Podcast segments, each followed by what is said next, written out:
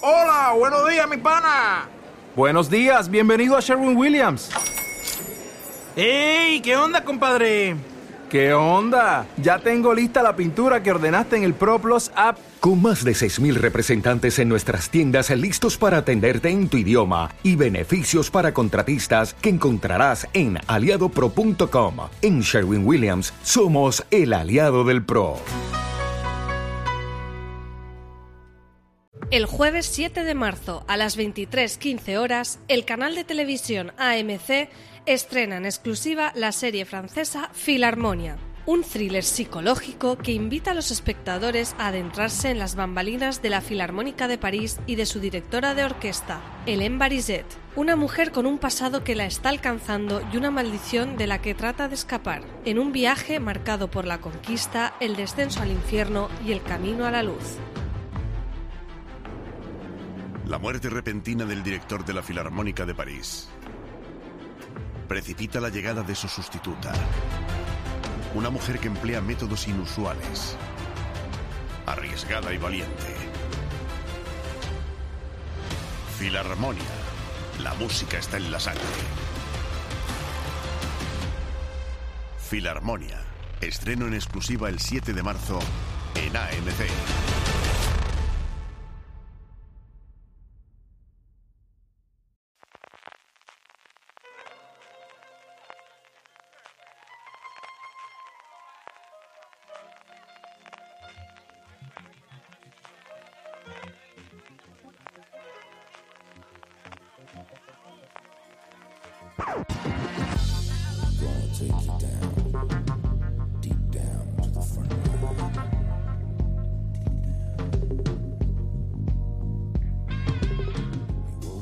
Todos y todas, bienvenidos a Gran Angular, el programa de fuera de series donde analizamos cada semana un tema en profundidad y esta semana, como no podía ser de otra manera, tenemos el Día de la Mujer y por ello lo vamos a celebrar hablando de las dueñas del show, las dueñas de la televisión, las mujeres que están detrás de algunas de las series más exitosas e interesantes de la industria televisiva. Yo soy María Santonja y para hablar de todo esto me acompaña Marina Such, redactora jefe de Fuera de Series. Hola Marina. Muy buenas María, ¿qué tal? Y también Marichu Lazabal, también compi de Fuera de Series. ¿Qué tal Marichu? Hola a todas. Que yo sé que ha venido con muchas ganas de hablar de las chicas Gilmore. Vengo prevenida. No, a saco, a saco.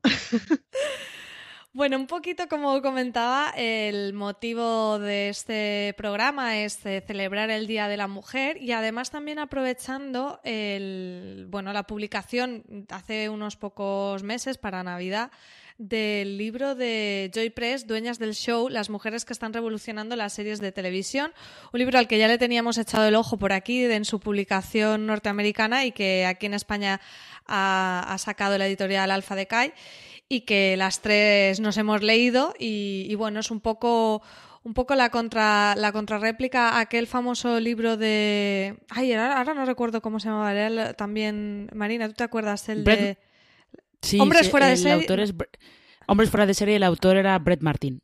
Exactamente. Y en este lo que tenemos es, bueno, en aquel hombres fuera de serie, como su propio título indicaba, eran todo hombres, pues aquí es eh, dar también el, el, mérito que merecen a las mujeres showrunner y la verdad que es un libro maravilloso que recomendamos. Eh, no sé cómo os, os, llegó el libro y qué sensación habéis tenido, si os ha gustado, os ha decepcionado, Marina.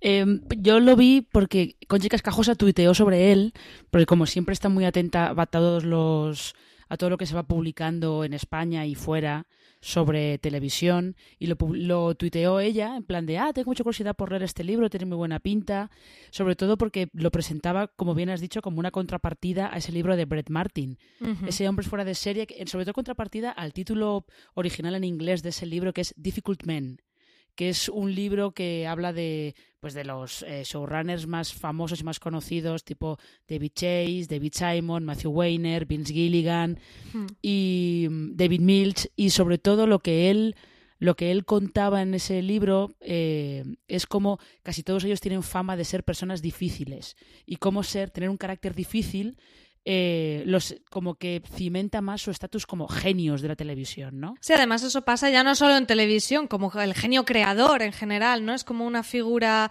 eh, un estereotipo de la, incluso de la historia del arte, casi que te dijeran de, bueno, es un cabrón, pero qué brillante es, ¿no? Sí, algo así. Y Conchi lo ponía un poco como de, em, bueno, pero es que eh, para crear una serie de televisión buena no hace falta ser una mala persona. En el libro de Brett Martin, de hecho, el capítulo que le dedica a Vince Gilligan y Breaking Bad dice que es que debía ser la sala de guionistas más amable y más educada de todo Hollywood, probablemente. Y, y esa gente hizo Breaking Bad sin necesidad de gritarle a nadie, ni de... Eh, ni de crear traumas psicológicos a nadie, como pasaba por lo que se ve en algunas de esas salas de guionistas. Entonces, este, eh, este Dueñas del Show viene un poco, como que te presenta un poco la contrapartida de eh, ha habido series de televisión muy influyentes y muy importantes que fueron creadas por mujeres también. Sí, además también eh, es un poco, mm, también en el libro habla un poco de, de bueno, en cierta manera, eh, esa, ese tipo de actitud que comentábamos en un hombre puede ser como justificada, como es brillante, y en una mujer, pues no, no, no llegas a estar en esa posición o, o eres prácticamente una bruja. Eh, y, y, bueno, porque se permite a lo mejor esa actitud en unos y en otros no. En cualquier caso, aquí encontramos un poco de todo, ¿no? Porque en el libro también te comentan eh, es interesante porque en cada capítulo dedicado a una de estas mujeres muchas veces hay... Eh, hay citas de, de, personas que trabajaron con ellas y hablan de si eran o no eh, difíciles o no, o en qué facetas, o desde luego además profundizando y dando un contexto, ¿verdad, Maricho? Sí, yo creo que además una de las cosas que señala el libro y está muy bien, y es que son grandes mujeres que tienen grandes ideas y que hacen grandes proyectos, pero que no los hacen solas. Y en todos los capítulos, y siempre que hace referencia a alguna de ellas, habla de los métodos de trabajo y de cómo manos derechas, salas de guionistas, uno de los problemas es tú eres mujer que estás dirigiendo el proyecto, pero estás en una sala de guionistas en donde mayoritariamente es masculina, ¿cómo caray te lo montas para meter mujeres? Es decir, fuera de los artistas, y está muy bien que coja unos ejemplos de unas showrunners que trabajan muy bien y que son mujeres muy potentes y que son mujeres muy fuertes, pero al final lo que te explica es cómo a raíz de un personaje femenino que es muy fuerte, lo que se hace es tender lazos y es crear una infraestructura que les pueda sobrevivir a ellas, que es lo más interesante. Es decir, eh, y mm, siento entrar en detalle, pero mencionando a Shonda Rhimes, Shonda está muy bien, pero lo potente de Shonda no es ella, es, es, lo que ha creado a su alrededor, es lo que le sobrevivirá y es lo que genera puestos de trabajo a un montón de mujeres que no es la tipa que ha tenido la genialidad, suerte, eh, trabajo, llámale como quieras, de poder llegar a una posición privilegiada, sino que ha aprovechado esa posición privilegiada para facilitar lo que venga más allá. Y a mí, desde ese punto de vista, me parece que es un libro muy interesante y que además es un libro que es poco simplón, porque lo, lo fácil hubiera sido hacer una biografía de cuatro o seis mujeres y me da igual en qué contexto, siempre puedes escoger a alguien que sea muy genial. Es cuestión de buscarlo. Fuera de eso, lo que ha utilizado es la excusa de esas cuatro o seis mujeres muy fuertes y con mucho poder para explicar cómo funciona la industria y para explicar cómo está cambiando una industria y cómo se está teniendo que adaptar a unos tiempos que son distintos y, cómo están generando un tipo de televisión distinta. Una de las cosas más interesantes es que, que no te habla solo del ego, que te habla de por qué sus productos son distintos a lo que había en el servicio y a lo que podías ver en comparación, porque al final es lo que consigue que eso cree escuela y haga que la siguiente generación forzosamente va a tener que plantear las series distintas porque el público demanda otras cosas.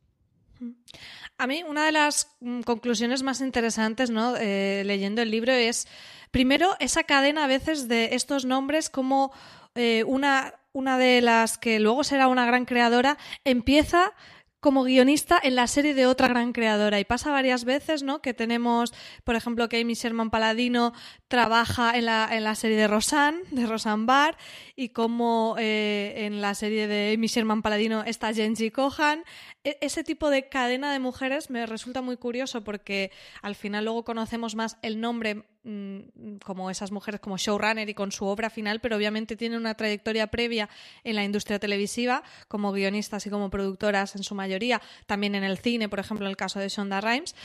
Y al final esto lo que también ves es, eh, por, por, un lado, un poco lo que apuntabas, ¿no, Marichu? Que, eh, y lo que se defiende también ahora a nivel de industria cuando se habla de, de que tiene que haber más mujeres en, en, puestos de responsabilidad y cómo realmente cuando hay mujeres en puestos de responsabilidad hay más mujeres en general en los equipos, porque se busca más esa mirada y por narices, pues mujeres mm, showrunners suelen contratar a más mujeres guionistas, más mujeres directoras, etcétera, etcétera. Entonces, eso es algo que me ha gustado mucho y después ya desde el punto de vista de esas obras y de y de esos personajes y narrativas que nos presentan, como también inevitablemente el tener una mirada femenina nos aporta una, una, mayor diversidad en historias de lo que a lo mejor estábamos acostumbrados hace no tantos años, porque como estaba diciendo Marina, los superreferentes de los autores eh, hace nada eran casi que absolutamente mm, todos masculinos. Entonces, tener esa mirada femenina nos hace tener personajes femeninos más complejos que afrontan situaciones mmm, diferentes desde el punto de vista de, de, mm, más de la mujer, de sus realidades y que eso siempre va, va a dar una, un mayor crecimiento. Y ya no incluso solo a nivel de, de género, que me parece bueno, pues un poco el tema más obvio, ¿no? Sino que como muchas de estas mujeres luego eh, me resulta curioso que son a veces eh, eh, mm, también las que incluso lideran otro tipo de discursos también en cierta manera reivindicativos de diversidad a nivel racial, a nivel mmm, sexual, por ejemplo, a nivel de género, a, a, otros niveles, ¿no? Como si dijéramos, bueno, como estoy en esta posición también eh, voy a aprovechar, porque además cada una también tiene su condición, ¿no? De mujer, pero a lo mejor es mujer afroamericana o mujer eh, no binaria o, o etcétera, etcétera. Entonces, bueno, al final, eh, como un poco decía al principio, este podcast es un poco para celebrar eso, para celebrar esa diversidad. Y yo la verdad que estoy encantada con el libro de, de Joy Press por un poco lo que estabais contando, porque además me parece que hila muy bien todo ese análisis, que como decía Marichu, no es la biografía de ella entonces, esta fue a tal universidad y luego estuvo aquí y allá, sino que va un poco más a ese debate más profundo. Y, me parece, mm, vamos, un imprescindible para todo el mundo que le guste la televisión que, que, se acerque. No sé si queréis comentar alguna cosita más del libro de Joy Press antes de entrar un poquito a hablar de una selección de estas showrunners que hemos hecho nosotros, Marina.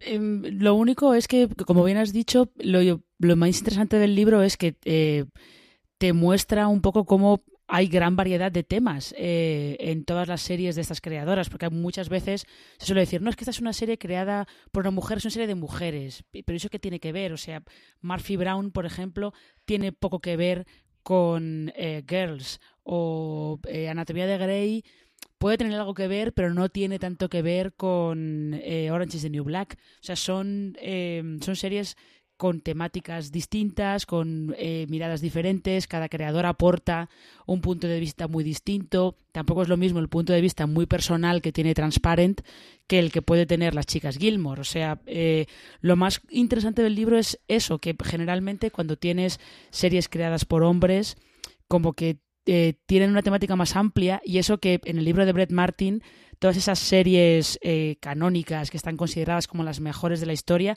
todas están protagonizadas por un hombre de mediana edad que está enfadado o frustrado o en crisis, básicamente. Sí, realmente hay, hay casi más un hilo conductor y sin embargo no se suele usar tanto esa etiqueta de, de series de hombres, mientras que, o sea, se, se aprecia como la individualidad de ese creador y esa obra, mientras que parece que de mujeres sí que se usa la etiqueta por suerte yo creo cada vez menos y se va derrumbando esa barrera, pero sí se usa esa etiqueta cuando, como dices, ahí hay series cada una de, de su padre y de su madre. Sí, sí, y, y desde luego eh, no es en absoluto lo mismo Roseanne que todo lo que ha venido después. O sea que yo creo que lo más interesante del libro es eso, que te da una visión muy amplia de todas estas creadoras han hecho cosas distintas. No han estado haciendo siempre lo mismo y aunque han hablado, algunas hablan de cosas más personales para ellas, otras no, como cualquier otro creador de televisión, que yo creo que es eh, justo lo que, por lo que este libro es interesante para cualquier persona que le guste el mundo de la tele. Marichu, ¿alguna cosita más que quieras comentar del libro de Dueñas del Show? Que os lancéis, que es un libro muy ameno, que cada uno de sus capítulos tiene una intencionalidad muy clara, que es distinta entre sí. Se puede tranquilamente coger, leer el primer capítulo, dejas el libro de lado y vuelves a la semana siguiente. Eh, está muy bien escrito, tiene un montón de referencias cruzadas que hace que el libro sea interesante más allá de la primera vez que lo lees. y, que, nada, que, que lo disfrutéis mucho que es una de esas recomendaciones que, valen mucho la pena, de verdad, y, que le echéis un ojo. Es muy ameno, es muy sencillo de leer, tiene un banco de información enorme y tiene una intencionalidad que se ve muy evidente y que cuál es la el hilo de discurso en cada uno de los capítulos es una cosa que da muy de cara y que, que hace que sea un libro muy sencillo de leer, sobre todo. O sea, no os imaginéis una Biblia, una Biblia teórica, es algo que puedes llevar en el metro perfectísimamente y sin ningún problema. Así que que os pierda el miedo y, nada, y que por él. Pues sí, yo me sumo a esa recomendación. Después también quería comentar, antes de empezar a hablar de las showrunners, que bueno, que el tema showrunners lo hemos tratado también ya por activa y por pasiva en los podcasts y en, y en la web. Hemos dedicado mucho, muchos artículos a diferentes creadores. En concreto, en Gran Angular, no hace demasiado, hablamos de los showrunners más influyentes de la televisión actual, donde ya eh, allí hablábamos de creadores hombres y mujeres y algunos de los nombres de mujeres los recordaremos hoy también en este programa. Y después también dedicamos un programa a los showrunners más influyentes de la tele clásica, como si dijéramos. Eh, hoy no entraremos ahí. Es verdad que en el libro de Joy Press sí tenemos algunos ejemplos más de las pioneras como Lucille Ball o, o Mary Tyler Moore pero, pero claro, que no, una hora no da tanto de sí. Por suerte hay muchas mujeres que se van a quedar fuera de este gran angular. Eh, podéis ampliar el tema de los creadores con esos dos programas si os apetece. Vamos a empezar con Rosanne Barr, que para mí ha sido todo un descubrimiento con el libro de Joe Press, porque aquí quizá Marina sí que sería un poco difficult woman, ¿eh? Rosanne Barr. Bueno, y, y difficult sería quedarnos bastante cortos. sí. Eh, sí, no, es, muy curioso porque Roseanne Barr, que eh, ya sabéis que creó la, sitcom Roseanne, un poco basado en su propia vida, porque ella hacía stand-up comedy y ella era una... Eh, no era de clase trabajadora, pero no era exactamente rica. Entonces hacía stand-up comedy pues, sobre gente de clase trabajadora que tenía problemas para llegar a fin de mes y además ella encima era pues una señora gorda, que no era lo más habitual de ver en, ni en televisión ni en el stand-up. lo que pasa es que, claro, Roseanne en los 80, cuando hace su serie, evidentemente tenía un montón de obstáculos para sacarla adelante solo por ser mujer. Y ella eh, lo que hacía era entrar como un elefante en una cacharrería. Se peleaba con todo el mundo, discutía con quien hiciera falta, allí la que mandaba era ella. Y lo que es curioso es que de Roseanne eh, han salido bastantes guionistas que después han tenido sus propias series. Porque aparte de Amy Sherman Paladino, que empezó con Roseanne, en Roseanne empezó también Chuck Lorre. O sea que eh, ha sido luego una cantera de guionistas que se, forjaron aquello por lo, que, por lo que cuentan, aquello debía ser la guerra, directamente, la guerra. Tenía colgada lista de enemigos, yo creo, y todo. Creo recordar que explicaban en el libro. Eh, sí que eres una persona que viene de un de un, de un pasado complicado, ¿no? De, estar ingresada en psiquiátricos, de, accidentes, de, bueno, una vida compleja y sin embargo, mm, con todas esas eh, cosas, como si dijéramos, en contra, consiguió tener una serie que primero ya es curioso que la consiguiera tener, pero claro, luego a medida que se convirtió en el fenómeno y en el éxito fue, claro, eh, allí ella se fue haciendo fuerte, ¿no? Claro, cuando primero eres como un don nadie, es más fácil eh, que te toren, pero en el momento en que eh, te conviertes en, en, un éxito de audiencias y de todo, pues claro, ya el, el, juego de poder que se establece con la cadena y el creador cambia, ¿no? no sé si habéis tenido oportunidad de ver el bueno, algo de Rosanne de la serie clásica y también recientemente esta cadena maravillosa de eh, revival de Rosanne, pero que se cancela porque la lía en Twitter y entonces luego tenemos un revival spin-off que es de Connors, que me parece ya que, nos lo ponen complicado para seguir ya el, transcurrir de estas series, Marichu. Yo Claro, coincide que Rosanne fue comprados los derechos por Forta y entonces fue muchos años emitido aquí en TV3 y luego en Euskadi, en, en Euskal Televista, se, emitía en la segunda, en la de castellano. Eh, entonces es una serie con la que yo me crié muchísimo y yo le tenía una manía horrorosa. O sea, es una serie que me encantaría volver a ver porque, porque es de esas series que tienen un tipo de humor que a, a, mí me resultaba incómodo y no me gustaba y no es una serie de la que tenga buen recuerdo. Y sin embargo, el capítulo de Joy Press me reconcilió bastante con ella, decir, bueno, es que qué caray, es que tenías 10 años y no estabas entendiendo qué estabas viendo y qué suponía aquello que estabas viendo, ¿no?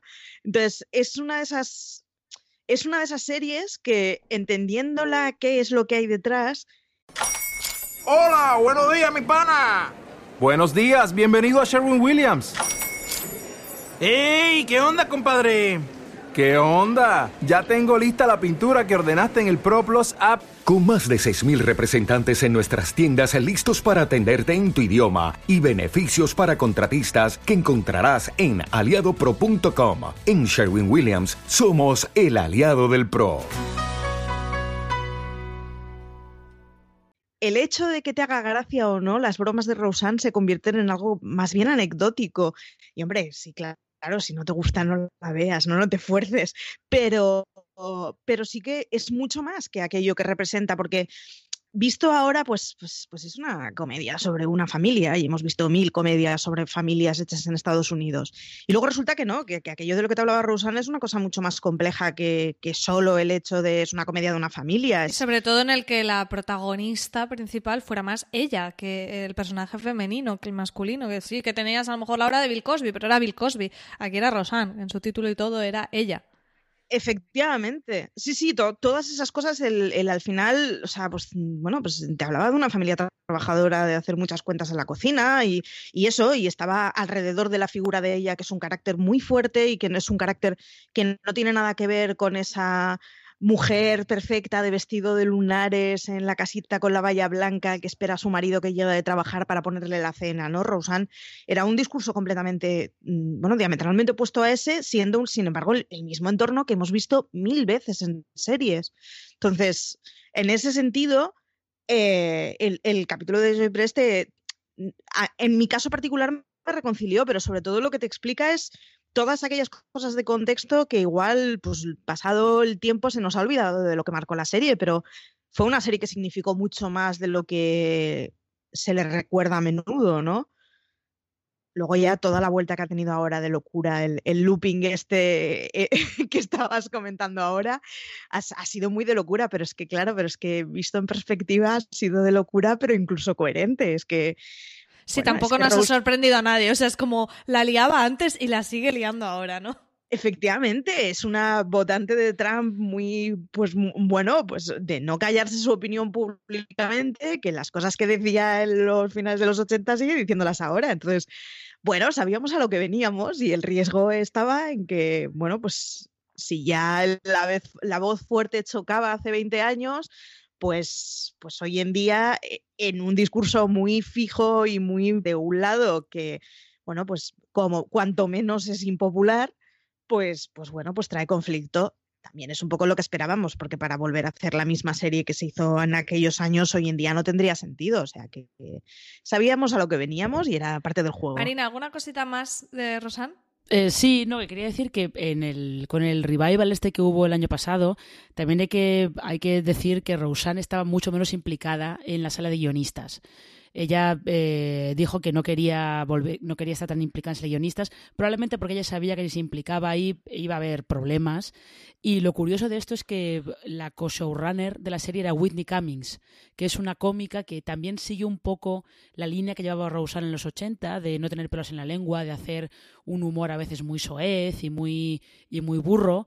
Lo que pasa es que Whitney Cummings lo que quería era eh, aprovechar el hecho de que la Roseanne de 2018, el personaje de la serie, también era votante de Trump y su hermana, que a, la, que interpretaba eh, Lori Metcalf, no lo es como aprovechar para hablar sobre la polarización política de Estados Unidos a través de, a través de eso, ¿no? Pero es que hay que tener en cuenta que Roseanne, en los 30 años que han pasado desde que se estrenó la serie por primera vez, eh, se ha vuelto loca.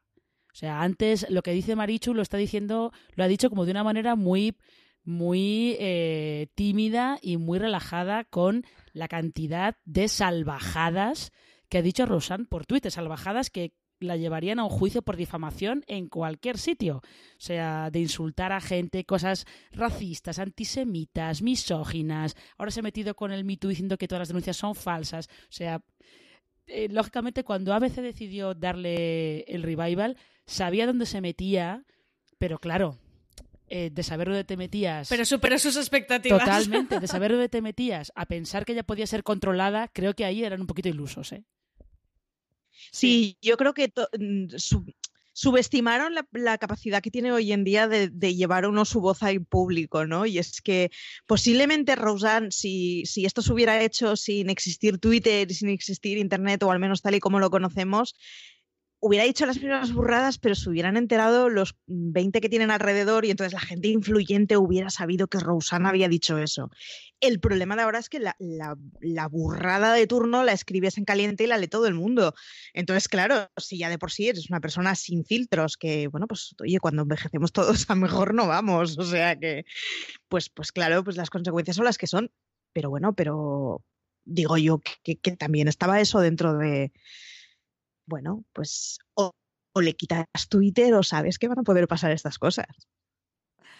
Bueno, en cualquier caso, eh, como hemos empezado diciendo, esta sí que era Difficult Woman, aún así el, mérito de, la serie que lanzó en su momento y que la llevó a la fama está ahí, es ineludible y yo estoy con Marichu en que este capítulo en el libro de Joy Press eh, te, hace un poco también entender su figura, te pone además en contexto un poco ese pasado por el que ella, eh, que, ella vivió, que es, eh, que, es complejo, cosa que por ejemplo me gustó porque en, a lo mejor en otras creadoras no, no entra en ese tipo de detalles tanto, porque no lo necesitan, pero quizá para entender a esta persona sí.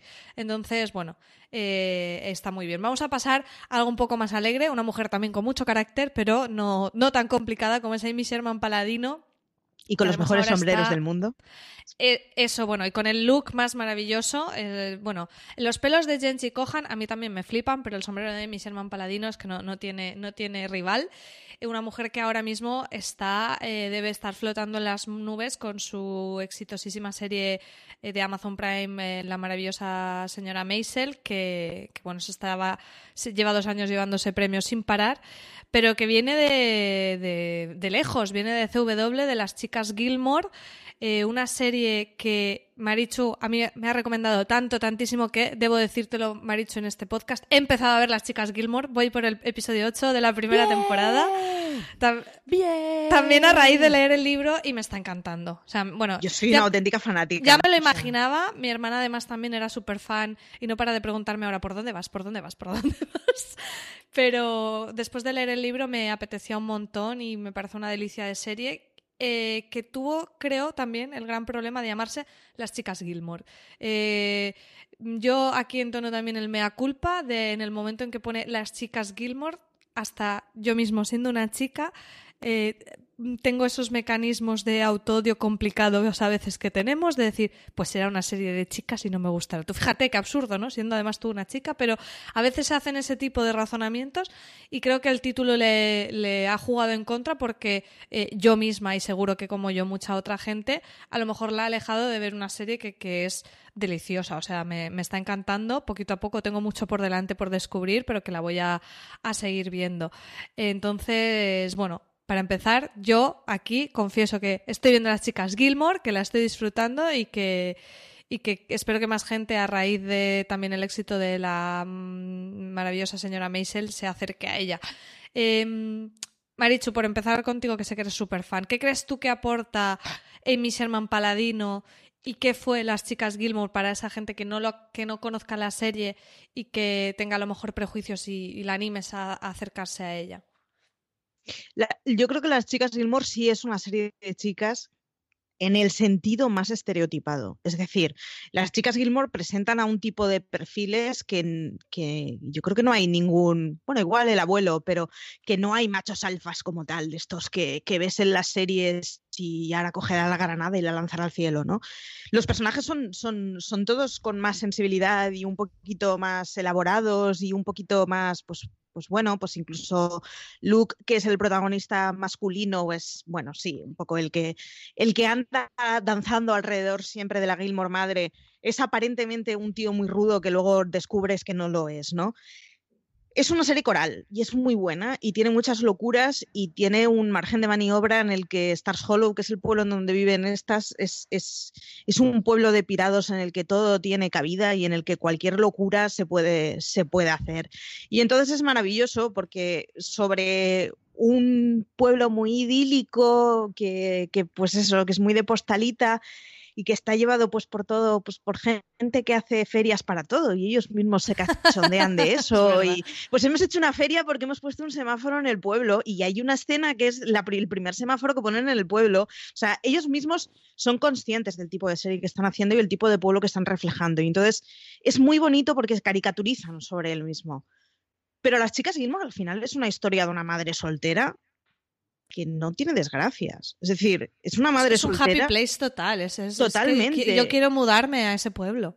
Totalmente, y estamos, es- estamos acostumbrados a que en el momento en que tiene que haber una madre soltera, eh, pues yo qué sé, pues tendrá que haber un problema de prostitución, de drogas, de no, no lo sé, ¿no? Y es no, pues es una familia que funciona bien, lo que pasa que pues, pues es monoparental y está, y es una madre que parió con 16 años porque, pues, pues mira, una mala noche la tenemos todos y, bueno, y estableces una relación entre una madre joven y una hija y como ellas pasan a, bueno, son más amigas que otra cosa, porque es que se llevan 16 años únicamente. Entonces, es una historia que es muy bonita y que ellas dos son las protagonistas, pero que no tiene sentido sin todo ese entorno que se dibuja, ¿no? Y, y ese entorno es el que pasa a ser muy divertido, porque las sucesivas amigas de la hija están como, o sea, están como las maracas de Machín. Y si no ellas, pues la, la amiga de toda la vida tiene una madre que es icónica, que es la típica coreana de la iglesia adventista, que es, o sea, completamente estricta, es la opción más opuesta que uno pudiera imaginar a la madre Gilmore. Entonces, es una serie que está muy bien hecha y que luego además, yo creo que acepta consigo misma la ridiculez que tiene el estereotipo de una serie de chicas y entonces lo aprovecha en su favor. Porque en un montón de escenas que son cursis y son blandas y pues le da la vuelta de tuerca y caricaturiza sobre ello y es lo que hace que pese a que sea una serie de chicas, sea divertida para todo el mundo y sea mucho más que eso. Y luego además es una serie llevada por mujeres, donde los comportamientos fuertes son los de mujeres. Y ojo, que hay que entenderla en su contexto. Cuando salió las cuatro estaciones de las chicas Gilmore, que es la, el, eh, bueno, el, el, El revival. sí, el revival que se hizo hace un par de años en donde te explicaban qué había sido con la historia años después, que básicamente se hizo entre otras cosas porque Sherman Paladino no estuvo vinculada a las últimas dos temporadas y el cierre había sido un poco distinto a como ella lo concebía y entonces tenía como una pestañita Hmm. que, Bueno, y que porque no Netflix funcionó muchísimo, ¿no? En el momento en que, Sí, en el sí. que entra Las Chicas Gilmore ya cerrada en el catálogo de Netflix, vuelve un poco un resurgir de la serie por toda esa gente nueva que la descubre y que la sigue descubriendo, como yo misma ahora lo estoy viendo en Netflix. Supongo que a Netflix le saldrían las cuentas y fue un poco esa alineación fantástica de Amy Sherman Paladino quiere dar un, un cierre distinto a, a su serie y Netflix encantada de la vida. Y porque la fanbase de, de las Gilmore somos unos brasas, o sea, hacemos apología de la serie. Hay, hay series que acarrean fans que no sabemos callar bajo el agua de ella, y entonces en esta le pasa un poco.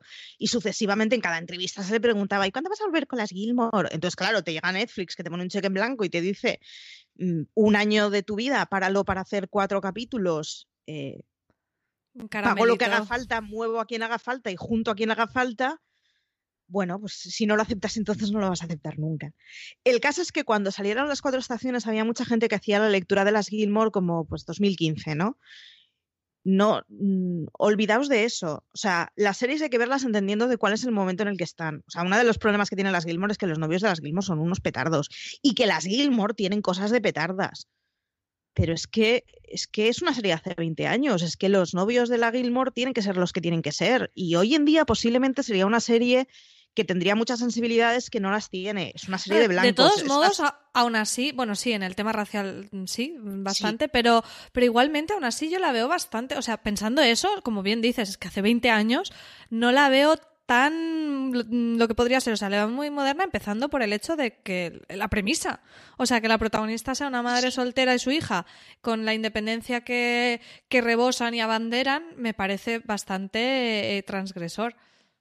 Sí, y, y yo creo que el tipo de críticas que se le hacen es a toro pasado, 20 años después, es que, joder, es que tienen pocas sensibilidades porque uno de, uno de los problemas que se repiten sistemáticamente es que el conserje del hotel es homosexual y en las cuatro estaciones queda clarísimo y se habla abiertamente de ello, pero sin embargo en las Gilmore es un tema que, que en la original es un tema que es evidente, pero siempre lo mantienen de una forma ambigua. De hecho, hay un par de escenas a lo largo de la serie en que él habla con su pareja, que no sabemos quién es, no sabemos si es distinto, no sabemos el género, y siempre las frases son como muy cariñosas, pero muy ambiguas.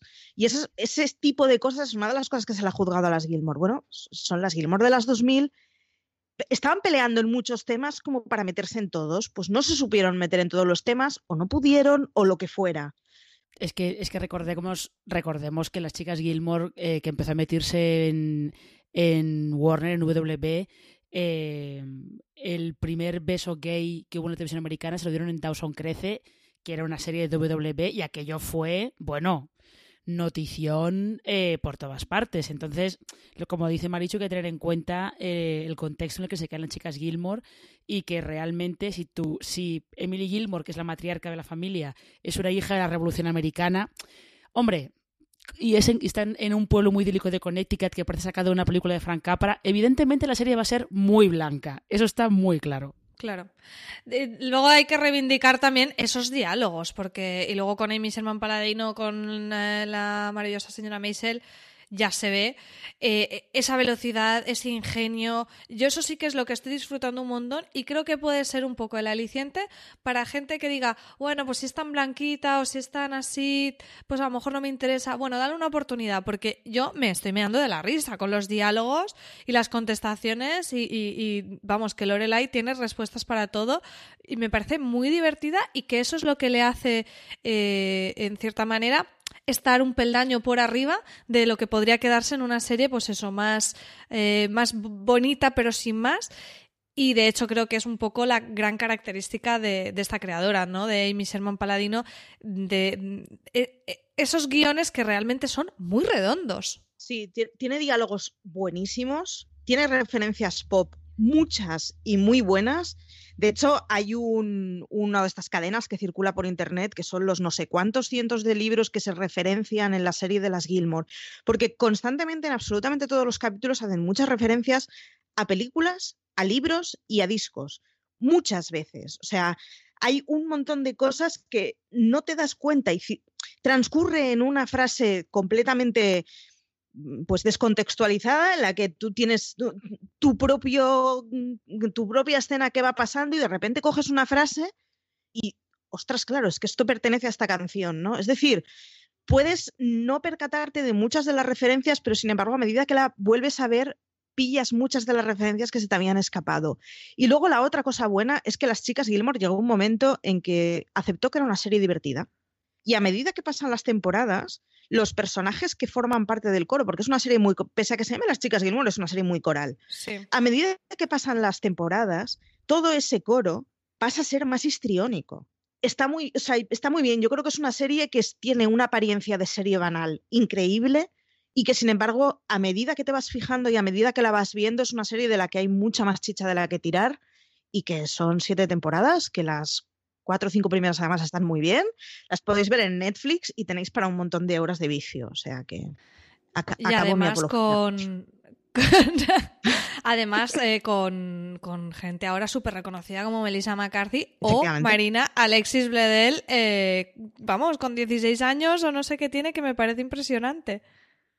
18, 18 tenía cuando empezó a hacer Las Chicas Gilmore. Era lo primero que hacía. De hecho, eh, han contado muchas veces, Edward Herman, sobre todo, contaba muchas veces. Edward Herman es quien interpreta al padre de Lorelai Gilmore, eh, que tenían que cogerla en plan de Alexis, tu marca está aquí. Aquí me estás quitando la luz, tu luz está ahí. No tenía ni idea de cómo funcionaba nada, ni de cómo ni de cómo, eh, de cómo actuar para la cámara. Era lo primero que hacía, estaba muy verde y se nota, ¿eh? Se nota en la primera temporada. Ella tiene un algo especial, pero se nota que está, que está muy verde. Y yo lo único que quería añadir a lo que, a lo que ha dicho Marichu es que en las series de Mis Hermanos Paladinos se habla mucho, se habla súper rápido. Eh, había una, una de CW que era muy graciosa. Eh, cuando las chicas Gilmore y Verónica Mars compartieron Noche en emisión que las promocionaban con un habla rápido, la vida es muy corta. Porque son dos series en las que se hablaba rapidísimo, se hablaba rapidísimo y eh, lanzaban un montón de referencias pop. Pero que es una cosa, esto es una cosa que los críticos americanos decían cuando se estrenó Bangheads, que es otra serie de Sherman Paladino. Lamentablemente solo tiene una temporada, pero está muy bien. Eh, que decía que en las, en las series de esta mujer y del marido, porque Daniel Daniel Sherman, Daniel Paladino, perdón, es una figura muy importante en, en la obra de, de Amy Sherman Paladino. En las series de esta mujer, los personajes hablan mucho y muy rápido, pero no están diciendo nada. Lo utilizan como táctica para desviar.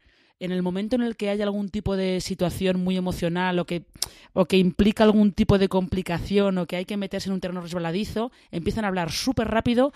Lorelai utilizaba el humor como, como escudo, como eh, arma protectora. Hablan muy rápido, dicen un montón de referencias, porque lo que no quieren es afrontar la conversación real que están teniendo en ese momento. Bueno, es lo que nos pasa a muchos, de, esto de te pones nervioso y hablas por los codos para no para no para evitar ese silencio o no tener que hablar del elefante en la habitación, ¿no? Luego tenemos la que hemos comentado, la de la maravillosa señora Maisel, eh, que ya tiene sus dos temporadas, todos sus premios y bueno, que nos lleva a esta un poco a los eh, una historia que ella, Amy Sherman Paladino, tenía muchas ganas de contar porque su padre fue cómico de, de stand-up precisamente en los años 50 y aquí nos lleva un poco a, a retratar esa época, pero con una mujer que decide de, dedicarse al stand-up comedy eh, interpretada por Rachel Brosnahan, que bueno, que me parece que eh, es una, una de esas, me, me, me, resulta como una de esas estrellas del Hollywood clásico que tienen esa, esa magia en pantalla, que deslumbra todo, y también es una serie deliciosa de la que bueno, hemos hablado también bastante. Eh, vamos a cambiar de creadora porque si no, no, no, nos va a dar tiempo a hablar de todas las que tenemos apuntadas. Y yo quiero hablar de Shonda, Shonda Rhimes, eh, una señora que ha montado un imperio, porque lo de Shonda es un imperio. En ABC los jueves son los jueves de Shonda, se emiten todas series de su productora que es una pedazo de productora de tres plantas porque llevan ya no se sabe ni cuántos proyectos a la vez. Y una de las cosas que más me gustó descubrir de, de, la, de Shonda Rhimes en el, en el libro de Joy Press, en primer lugar, es que el retrato que te haces de una mujer mucho más. Mmm, no sé si decir, no, no, no diría dulce, pero como más pequeñita que se ha ido haciendo poco a poco grande que, que, lo que te puedas imaginar, ¿no? Porque ahora es la, es la, vamos, es que es el ama de la tele totalmente. Con, en su momento tuvo un acuerdo en ABC en su cadena que fue de los más costosos de la televisión. Ahora tiene su acuerdo con Netflix también, que todavía no hemos visto eh, ninguna serie creada, pero que estamos deseando ver. Y claro, viendo ese imperio, no sé, me imaginaba un retrato de una mujer como mucho más, mmm, aquí estoy yo, golpe en la mesa que lo es, pero, muy, pero me da la sensación que más porque ha llegado a serlo, porque al final, para llevar todo lo que lleva, ha tenido que ir haciéndose así, pero como poco a poco. Una mujer que viene del cine, de escribir guiones en cine, con cosas tan maravillosas como la peli de Britney Spears. ¡Sí!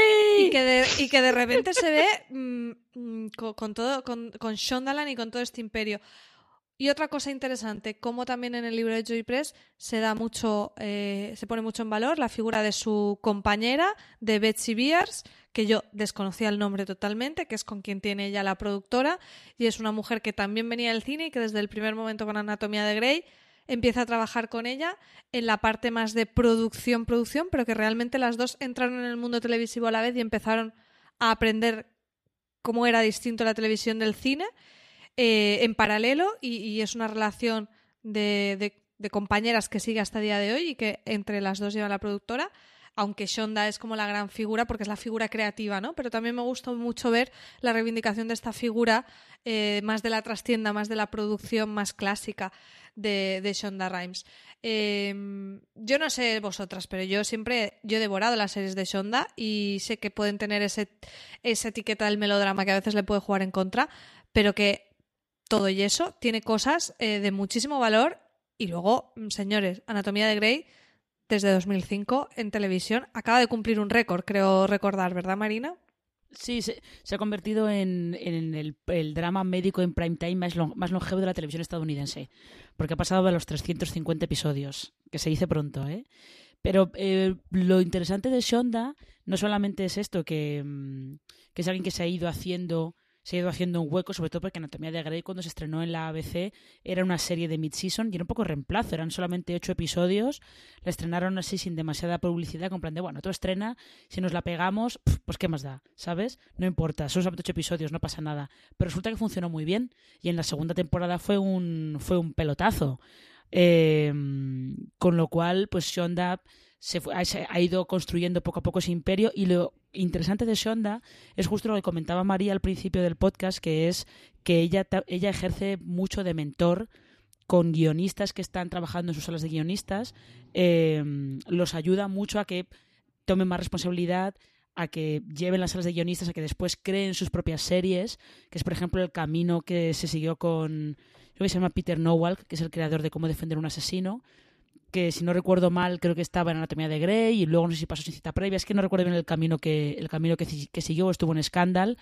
Y pues van haciendo, Shonda y Betsy Bears van haciendo de, de mentoras de gente que creen que tiene talento y que eso les da la opción de de luego crear sus propias series y de ir renovando también eh, el tipo de ficciones y el tipo de showrunners que hay en la televisión en Estados Unidos. Y lo de Shondaland es que es un emporio con todas las letras.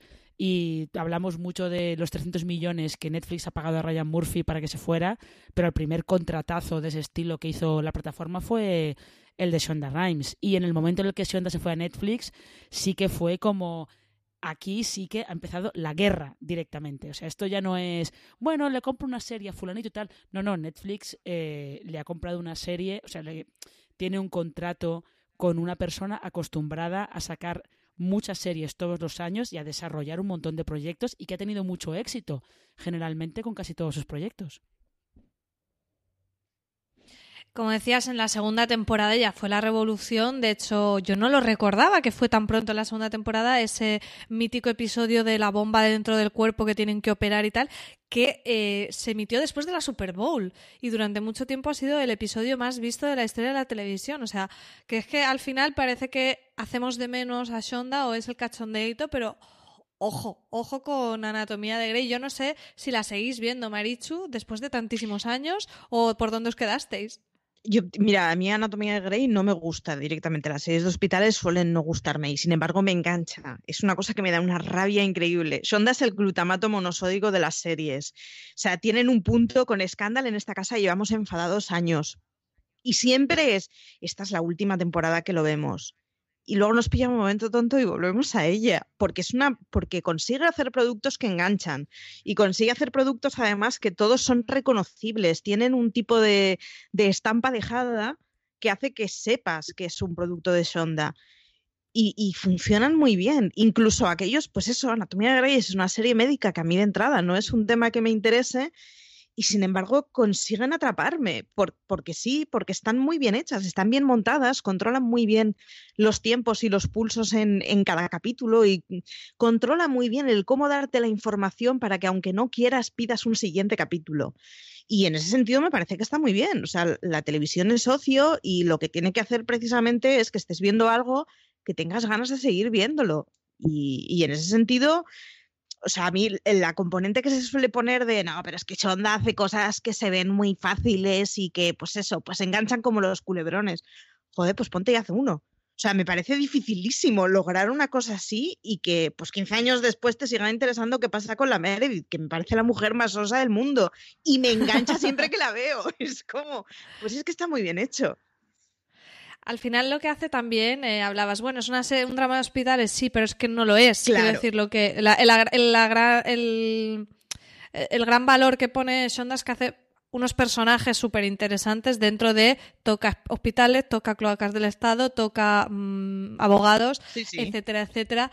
Y a mí eso me, parece que, y bueno, y en el libro así lo explica, ¿no? Que, que fue como una mezcla de géneros al final. Te podrá gustar más o menos, pero los dramas hospitalarios no se habían hecho nunca como se había hecho Anatomía de Grey hasta el momento, o esos cambios, ¿no? Es un poco e, esa, esa idea de cómo la persona no sabe nada de las normas de la televisión, no sabe que se las está saltando, y un poco es lo que le pasó a ella.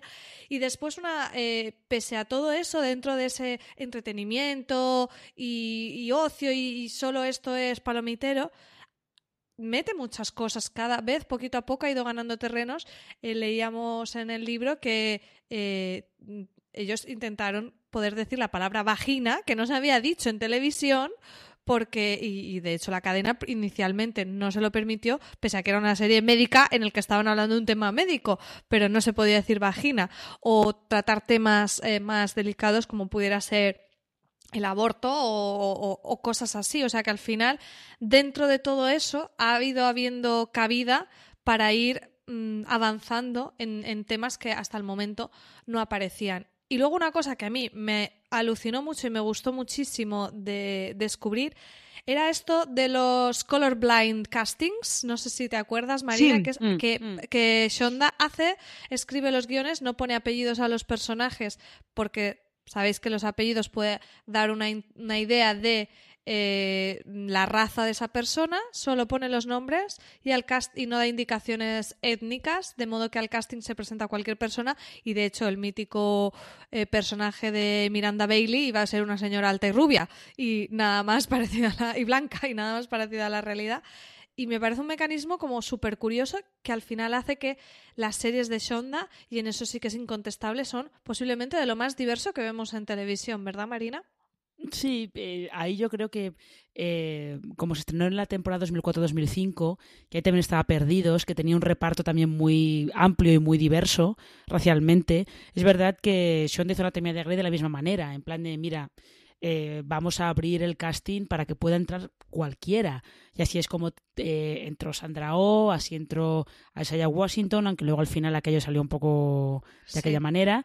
Em, pero sí, creo que eh, el libro también se dice que Shonda, después de eso, de no, esto va a ser un colorblind casting, aquí cualquiera puede entrar. Luego, sin embargo, cuando creó Scandal, sí que se dio cuenta de que su protagonista tenía que ser una mujer negra y que era relevante, la raza de ese personaje era relevante para lo que pasaba en la historia. Porque a veces... Sí, porque inicialmente en Anatomía de Grey es como la raza no importa, pero no mm. importa a nivel, no hay problemas raciales, es un mundo, no sé, una meritocracia en el que no, no, va, no va a haber un discurso de lo que le suceda a los latinos o, o que, o por ejemplo el personaje de Cristina eh, Yang, que la actriz es, es de origen coreano y demás, y no se trata ese tipo de cosas. En cambio, en Scandal sí el tema racial comienza a aparecer en, el discurso de Shonda. Hmm, sí, es, es, es, importante, pero es verdad que eh, las series de Shonda casi todas son muy corales y al ser muy corales pues lo que buscan es que se refleje un poco más como es la sociedad estadounidense, ¿no? Que no es eh, pues que hay minorías, que de hecho son minorías muy numerosas como los afroamericanos y los latinos, eh, que tienen que tener una representación en las series. La otra es que Shonda al final te está hablando de profesiones de poder. O sea, estás hablando de médicos, estás hablando de abogados, estás hablando de asesores presidenciales, estás hablando de gente que tiene mucho poder. Y son mujeres que no tienen por qué ser blancas. Y son mujeres. Es decir, los referentes que están poniendo a, los críos es, pues, ¿por qué una mujer no puede ser cirujana? O sea, al final son profesiones, bueno, de, de muy alta clase y de aquellos eh, sectores en los que, bueno, pues en cualquier lugar es tan difícil, pero en un país en donde la educación es de pago, aún más. O sea, y sin embargo, pues estás viendo a, bueno, pues Miranda Baylis es un retaco de 1,50 que tiene que medir más o menos como yo, y es una mujer pues gorda, y es una mujer negra, y es una mujer que les pone a todos rectos y como un filo en un segundo. Y al final, o sea, la jefa de la planta es ella y es una mujer y es pequeña y va en contra de todo lo que uno pensaría como el gran médico académico, ¿no? Pues sí, y, al final son los referentes que hay que poner. Y yo creo que, por ejemplo, lo que decías tú, en la anatomía de Grey funciona mucho en la meritocracia y es, muy ideal en ese sentido. Pero está bien que haya referentes que sean ideales y que sean a lo que aspiras. O sea, no tiene por qué ser todo un reflejo fiel y digno de la sociedad, entre otras cosas, porque si no, no tienes referentes distintos a los que modificarte. No, y además, si nos cuelan lo de ah, que les pasa de todo, accidentes en avión, atentados y de todo, vamos a quejarnos de la veracidad en el tema racial. Hombre, señores, un poco de seriedad. Si aceptamos bomba humana, Exactamente. Bueno, vamos a pasar a, una de las creadoras más jóvenes que tenemos en la lista, que es Lina Dunham, eh, conocidísima por su serie Girls de HBO, que estuvo en emisión de 2012 a 2017. Una serie que para mí es absolutamente imprescindible, pero que sin embargo en su regreso después de cerrar Girls el pasado año con Camping, también en la misma casa, eh, dejó a todo el mundo tan tibio que ni me he acercado a ello y es que no, no me lo puedo ni creer de mí misma, porque de verdad que Lina Dunham era una persona de decir, bueno, después de haber hecho Girls voy a ver todo lo que, lo que haga esta mujer y la primera en la frente porque no, no he visto Camping. Yo no sé, Marina, si has tenido oportunidad de ver Camping y si es tan terrible como la han puesto. No, no he visto Camping, me pasó lo mismo que a ti. Leí unas cosas tan malas que, que al final me mantuve alejada de ella. Lo que pasa es que lo que yo leía es que Camping es un remake de una, de una comedia británica y lo que decían es que el intento de, de Lena Dunham y Jenny Conner, que es su, era su colaboradora en Girls y su colaboradora también en estas series, lo último que han hecho juntas, que le daban una vuelta que no terminaba de cuajar. Yo creo que en parte es porque Girls es, eh, es una serie en la que Lena Dunham está contando una historia muy personal en el sentido de que es la historia de, de, su entorno.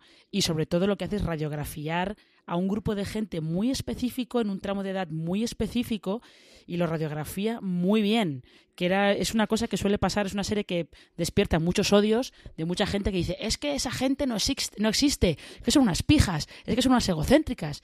Y es como, claro, y la serie sabe que son unas pijas y unas egocéntricas. Son treintañeras de Nueva York, o sea, es como si dijeras... Claro, pero les da les, les da mucha cera justo por ser unas egocéntricas. O sea, la serie las trata muy mal, porque es muy consciente de que son así.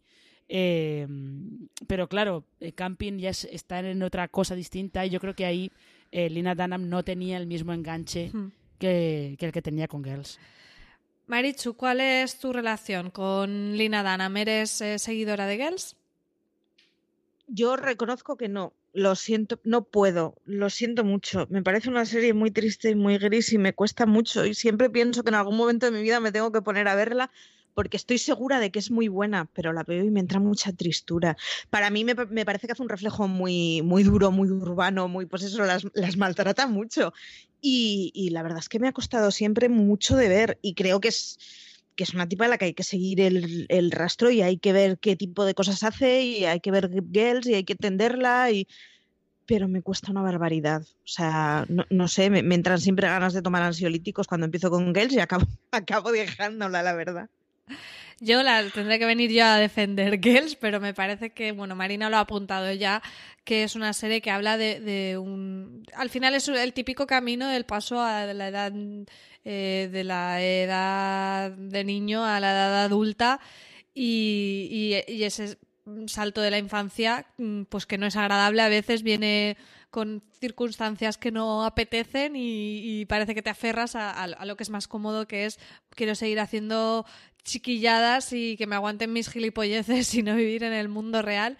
Pero creo que la serie es muy autoconsciente de eso, como comentaba Marina, y, y efectivamente, o sea, ella es la primera que, que, que, hace que, bueno, sus personajes, que me parecen maravillosos todos, eh, son cada uno egocéntricos y tienen sus particularidades y nunca ven como buen egocéntrico su egocentrismo, pero enseguida ven el de la amiga y lo, le pueden echar mierda. Sin embargo, te hace un relato de la amistad también muy bonito, que rompe también ese esquema de en plan las mujeres no se aguantan entre sí mismas y aquí ves como un grupo de mujeres también que tienen sus discrepancias y muchísimas, pero que pese a eso eh, en, en los años consiguen mantenerlo con sus peleas y con sus cosas.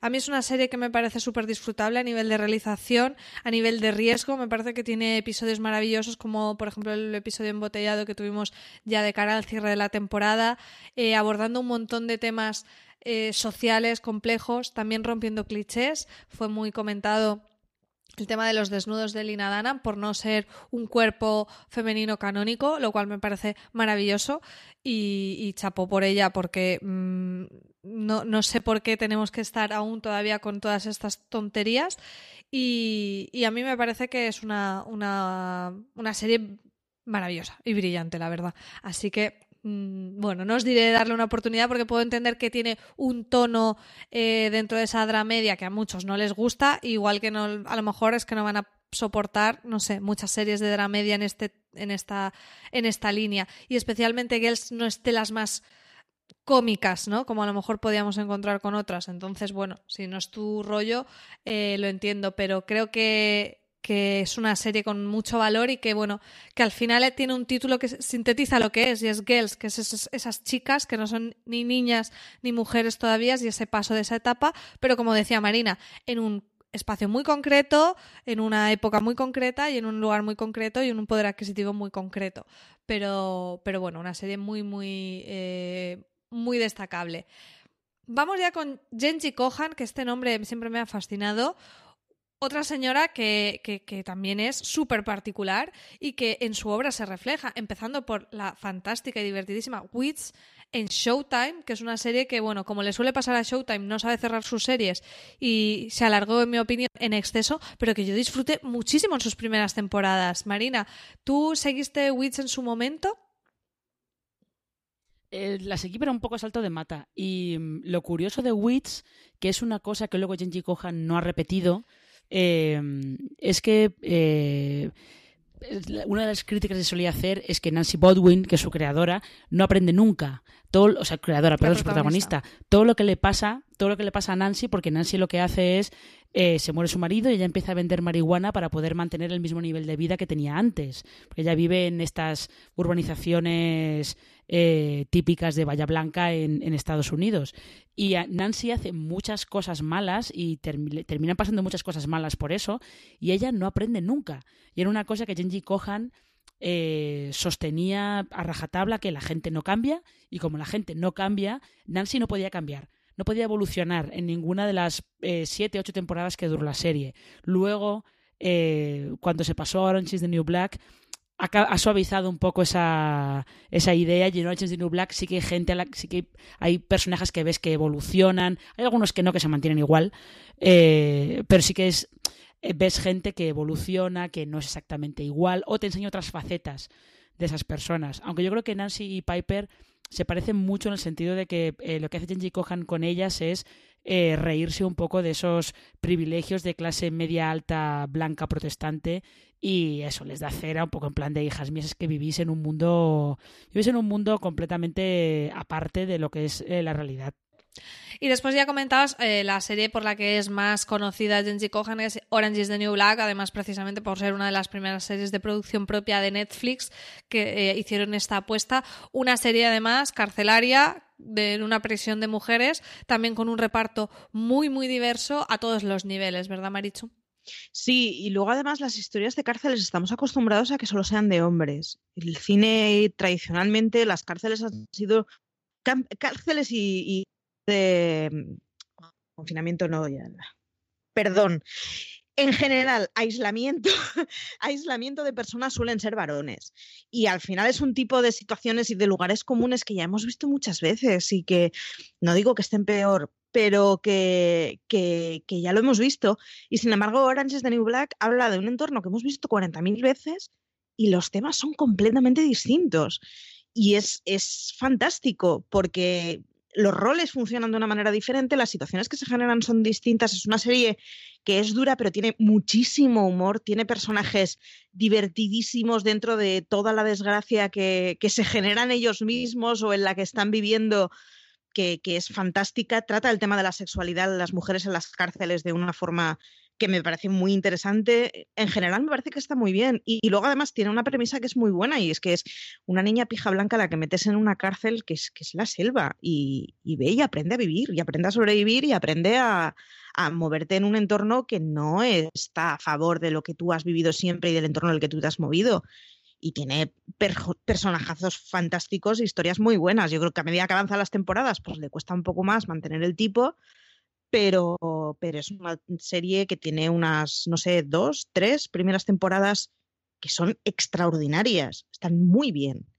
Y luego además em, son historias que puedes ver la temporada primera y bueno, dejártelo descansar un tiempo y volverte a seguir con ellas, porque crean un, un, mundo suficientemente, bueno, están aisladas, entonces crean un mundo que es completamente endogámico, en donde al final son historias de personajes estrictamente, porque es que en el entorno no tienen nada. Sí, aquí una de las características ¿no? que ya con esta serie y también la siguiente de Kohan vemos es esos repartos, eh, esas historias corales, con muchos personajes eh, muy particulares, muchas veces saliéndose del redil de lo más convencional. Y bueno, al final creo que Orange is the New Black tiene y supuso una supuso un hito muy importante en el sentido de un poco lo que hablábamos al principio del tema este de las series de chicas. O sea, Orange is the New Black mm, podría ser la serie más de chicas del mundo porque prácticamente el 90% de su reparto es femenino y sin embargo muchísimos hombres se acercaron a ella sin ese prejuicio, eh, algo que hemos podido ver posteriormente con series como The Handmaid's Tale, por ejemplo, super femenina o Feud eh, en los últimos años ya lo veíamos en Orange is the New Black en 2013, de empezar a tumbar esas barreras de series de chicas. Y luego un poco el mismo esquema repitió en 2017 Genji Kohan con el estreno de Glow, también otra serie coral, muy femenina, muy diversa y con una premisa divertidísima y súper original, ¿verdad Marina? Eh, sí, hay que tener en cuenta que, Glow, la creadora no es ella, ella es productora, pero la creadora son otras dos mujeres, que son Liz Flaghive y, y Carly Mensch, y mm, realmente se parece un poco a Orange is the New Black porque, como bien dices, vuelve a ser una serie muy coral, con un montón de tipos de mujeres distintos, y, pero metido en el mundo de, la lucha, eh, de un programa de lucha femenino.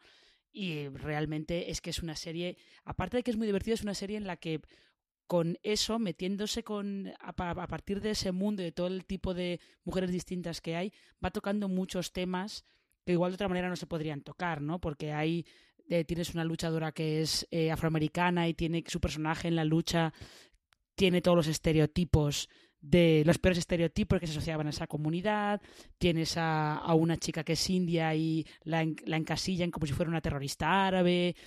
O sea, realmente acaban hablando de, de muchos otros temas que no solamente son eh, las risas que te puedes pasar de ver cómo una cosa tan cutre como ese programa de lucha acaba teniendo más o menos éxito.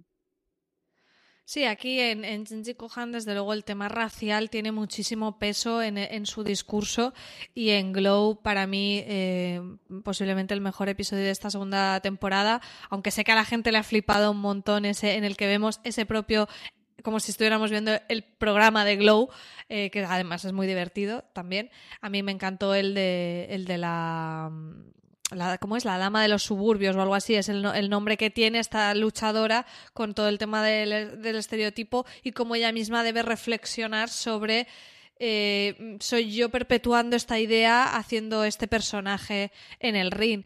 Eh, una serie, la verdad que a mí su primera temporada me pareció maravillosa, la devoré. Eh, la segunda me gustó no tanto, pero que desde luego recomiendo. También la tenéis como es uno de los originales de Netflix, os podéis acercar a ella. Y yo creo que, sobre todo, el humor que tiene eh, Cohan es, patente y es, eh, es, una de sus bazas. Eh, como dice Marina, aunque aquí esté como productora también se ve ese sello.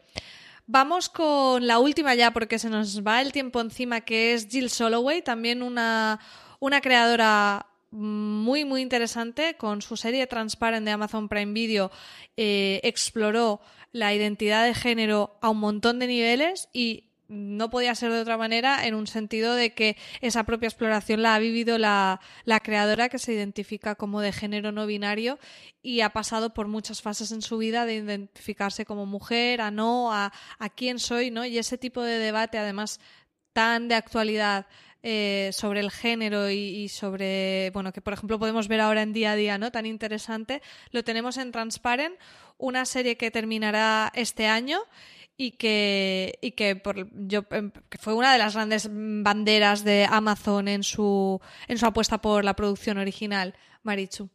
Sí, Transpare además yo creo que hace una cosa que es muy valiente y es que no siendo fácil contar ninguna historia de géneros, mm, bueno, distintos y de vidas distintas en la televisión, hace una cosa que yo creo que es muy arriesgada y es plantearlo no en, en, una mujer de 20 años, sino en una mujer de 70, tendrá. Es decir, mezcla un tema que es muy complejo, y estoy hablando de la vejez, con, con, una cosa como es el...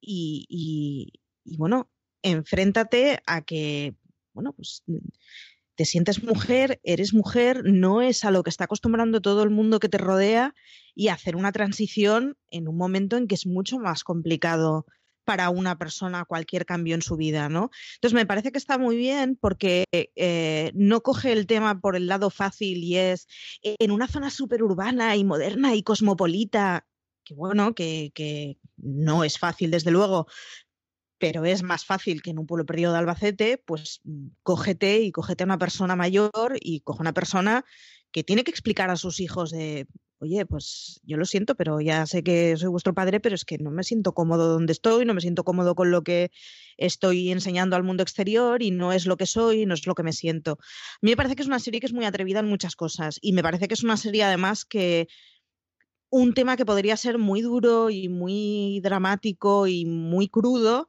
consigue enseñar la crudeza sin necesidad de ser cruel por ello y sin necesidad de hacer un drama absoluto que sea algo depresivo, ¿no? Es, es, una cosa mucho más optimista, es una cosa mucho más alegre y es una cosa mucho más valiente. Y yo honestamente creo que es una de esas series a las que hay que darle una oportunidad y cuanto más cis hetero blanco de clase media urbanita seas mejor, porque, mm, bueno, pues más te obliga a, oye, a aprender que la vida es más compleja de nuestro propio ombliguito y la verdad es que me parece que está muy bien. Marina. Eh, sí, es que eh, de Transparent es, es muy interesante cómo eh, se explora cómo el hecho de que el padre les diga a los hijos yo soy transgénero, en realidad soy una mujer, siempre he sido una mujer, y hasta ahora, hasta que ya no tengo ya casi 70 años, no voy a empezar a vivir como una mujer, cómo eso eh, afecta a los hijos, cómo les hace replantearse algunas cosas y luego sobre todo es muy interesante cómo ha afectado también personalmente a la propia Jill Soloway, porque Jill Soloway empezó esta serie eh, inspirada en su padre, porque eh, su padre, de ahí viene el título de la serie, que es una cosa de la que yo no me di cuenta hasta mucho más tarde, que es... es maravilloso, Marina. Claro, pero tardé muchísimo en darme cuenta que ese transparente, aparte de ser transparente, es transparente. Eh, padre, bueno, padre en este caso el genérico, padre trans. Y yo como soy un poco así, a veces no me entero de nada, pues tardé mucho en, darme cuenta. Em, pero ¿qué es eso? Que el camino que ha seguido Jill Soloway paralelo a la serie ha sido también bastante curioso, porque pasó de eso, ser una mujer que estaba casada con un hombre y que probablemente se identificara como hetero, eso no lo sé, eh, a crear una serie inspirada en la experiencia de su, eh, su Transparent, en este caso. Eh, según fue pasando la serie, pues pasó a identificarse como no binaria y ahora mismo, si yo no recuerdo mal, porque estos cotilleos hollywoodenses a veces se me escapan, ahora mismo está en una relación con la cómica Hannah Gatsby. O sea que ahí hay un cambio bastante bastante curioso una evolución bastante curiosa la que ha ido dando Jill Soloway al mismo tiempo que la serie. Y luego, bueno, ya sabemos que han tenido ese, ese eh, escándalo con acusaciones de Jeffrey Tambor de que se comportaba de manera inapropiada en el rodaje y tal, y eso ha hecho un poco que la serie vaya a terminar de una manera probablemente un poco precipitada con la quinta temporada, pero bueno. Sí, yo de cualquiera de las eh, maneras digo, eh, inciso corto, de cualquiera de las maneras creo que es uno de esos casos en los que hay que apartar un poco al escándalo del producto porque no, vamos a perder mucho en, el, en, el, recuerdo general y en lo que una serie hace por romper barreras si, aislamos la serie pensando, bueno, pues ha tenido un escándalo, no volvamos a hablar de ella, ¿no? Que supere la serie a lo que ha pasado, porque, porque tiene mucho más valor, mucho más allá de su protagonista o mucho más allá del actor que encarna a su protagonista. Después Jill Soloway tuvo también una temporada de Amazon Prime, Amazon Prime Video de 2016-2017, este I Love Dick. Yo vi el, piloto y no me, no me llamó especialmente la atención. Teníamos a Kevin Bacon por allí, no, no conecté demasiado con la historia, pero bueno, sí que recibió unas críticas mm, como también bastante tibias. No sé si Marina, tú tuviste oportunidad también de acercarte a I Love Dick. Eh, no, no, de hecho me quedé con las ganas de ver el capítulo, quiero que es el quinto, que porque se verá el mejor de todos, que era un capítulo en el que el discurso que había sobre eh, sobre el deseo y la, sexualidad desde la mirada femenina, al parecer estaba muy bien llevado. Pero ahí me quedé porque sí, las críticas que yo leí eran, vamos a decir, tibias y pues no me llamaron demasiado la atención. Teníamos un montón de creadoras más eh, en el libro de Joy Press que tantos hemos recomendado. Podréis encontrar también hablando de Elizabeth Meriwether, que es la creadora de New Girl y ahora tiene también Single Parents de esta jornada de otoño en ABC. Tina Fey, una cómica imprescindible que terminará también, que ha terminado este año con Unbreakable Kimmy Smith, creadora de Cirti Rock, Mindy Kaling también de The Mindy Project en Hulu. Bueno, mm, así como las eh, creadoras más clásicas, como ya apuntaba también Marina, la creadora de Murphy Brown, em, tenéis ahí para, para, ampliar un montón. Y también, como os decíamos al principio, tenéis dos podcasts también de Gran Angular dedicados a showrunners, a kids y hombres y mujeres. En la página web del año pasado, del Día de la Mujer, yo también escribí un artículo donde había ocho mujeres showrunners. Eh, algunas las hemos comentado, creo que un par, creo que allí hablábamos de Shonda y de Michelle Paladino, pero hay otras seis más que podéis descubrir. Y desde luego, Marina, redactora jefe fuera de series para el Día de la Mujer, tendremos contenido en la web sobre temáticas eh, que pueden interesar a nuestros oyentes, ¿no? Sí, y además eh, vamos, vamos a seguir hablando de, de, showrunners y de. sobre todo de showrunners que están, que están ahora mismo al alza, esos nombres que hay que tener en cuenta porque se espera que hagan cosas interesantes en el futuro. Pues nada, ya estar atentos a la web, a todo lo que iremos publicando. Yo quería daros las gracias por este ratito que hemos pasado hablando. Me apetecía un montón comentar con vosotras eh, lo, que estoy disfrutando el libro. Ya os digo, yo todavía no lo he terminado, el libro de Dueñas del Show. Recomendarle al resto y poder también dar un hueco aquí, un espacio a que la gente conozca estos nombres que, bueno, algunos probablemente sí conocerán como Shonda Rhimes, pero otros pueden ser más desconocidos y merecen también ese espacio. Así que daros las gracias, Marichu, por acompañarnos. Espero que te hayas quedado a gusto hablando de las chicas Gilmore y contenta de saber que ya he empezado a verla. Completamente. Y además ya he caído en cuál es el octavo capítulo, así que ya estoy hasta tranquila. Y deciros que. por dónde voy? Hombre, y deciros que Certi Rock se puede ver desde el mes pasado, hace mes y medio, una cosa así, en Amazon. O sea que, que la recuperéis. Es comedia corta, se ve facilísimo darle una oportunidad porque la primera temporada es un poco más flojita, pero... ¡Flojita! ¡No! ¡No! no. Todas las temporadas de Certirex son maravillosas. Y yo a eso solamente voy a añadir I, I want to go to there. y el papel de Tina Fey es fantástico, por cierto. Es una mujer que cada vez me tiene más enamorada. O sea que dale una oportunidad porque es que se ven solos. Pues ahí queda esa recomendación. Marina, también muchas gracias por estar con nosotras. Eh, a vosotras. Y a todos vosotros, gracias por escucharnos. Recordaros que nos podéis escuchar en iTunes, Apple Podcasts, Evox, Spotify, buscando fuera de series. Suscribíos, dejarnos estrellitas y valoraciones positivas. Y nada más, tenéis mucha más información y artículos en fuera de series.com. Gracias, chao.